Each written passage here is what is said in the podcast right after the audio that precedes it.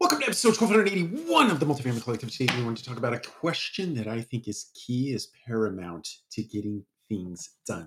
So, there are uh, a plethora of times where I've been in a conference room or I've been in a, we- a meeting, whether that's one on one or in group, and somebody will inevitably say, We cannot do X, or we cannot do Y, or we cannot do Z. And here are the plethora of reasons why we can't get that thing done. and I, I like this question in that scenario. If there were no restraints, no constraints, no restrictions, no hurdles, no whatever, what would it take?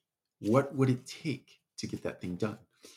If you're trying to get something done in 30 days, what would it take to get it done in 15? If you're trying to get it done in 15, what would it take to get it done in seven?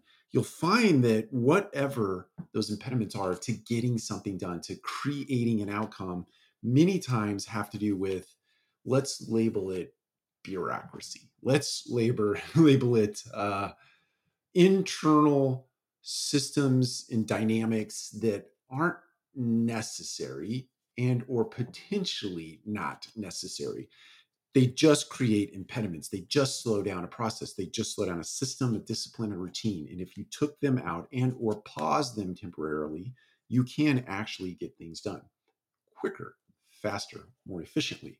So my encouragement to you tomorrow given that it's late in the day atlanta um, if you're in a meeting and somebody gives you a laundry list of reasons why you cannot accomplish something in a timeline that you want to accomplish it ask them what would it take in a perfect world.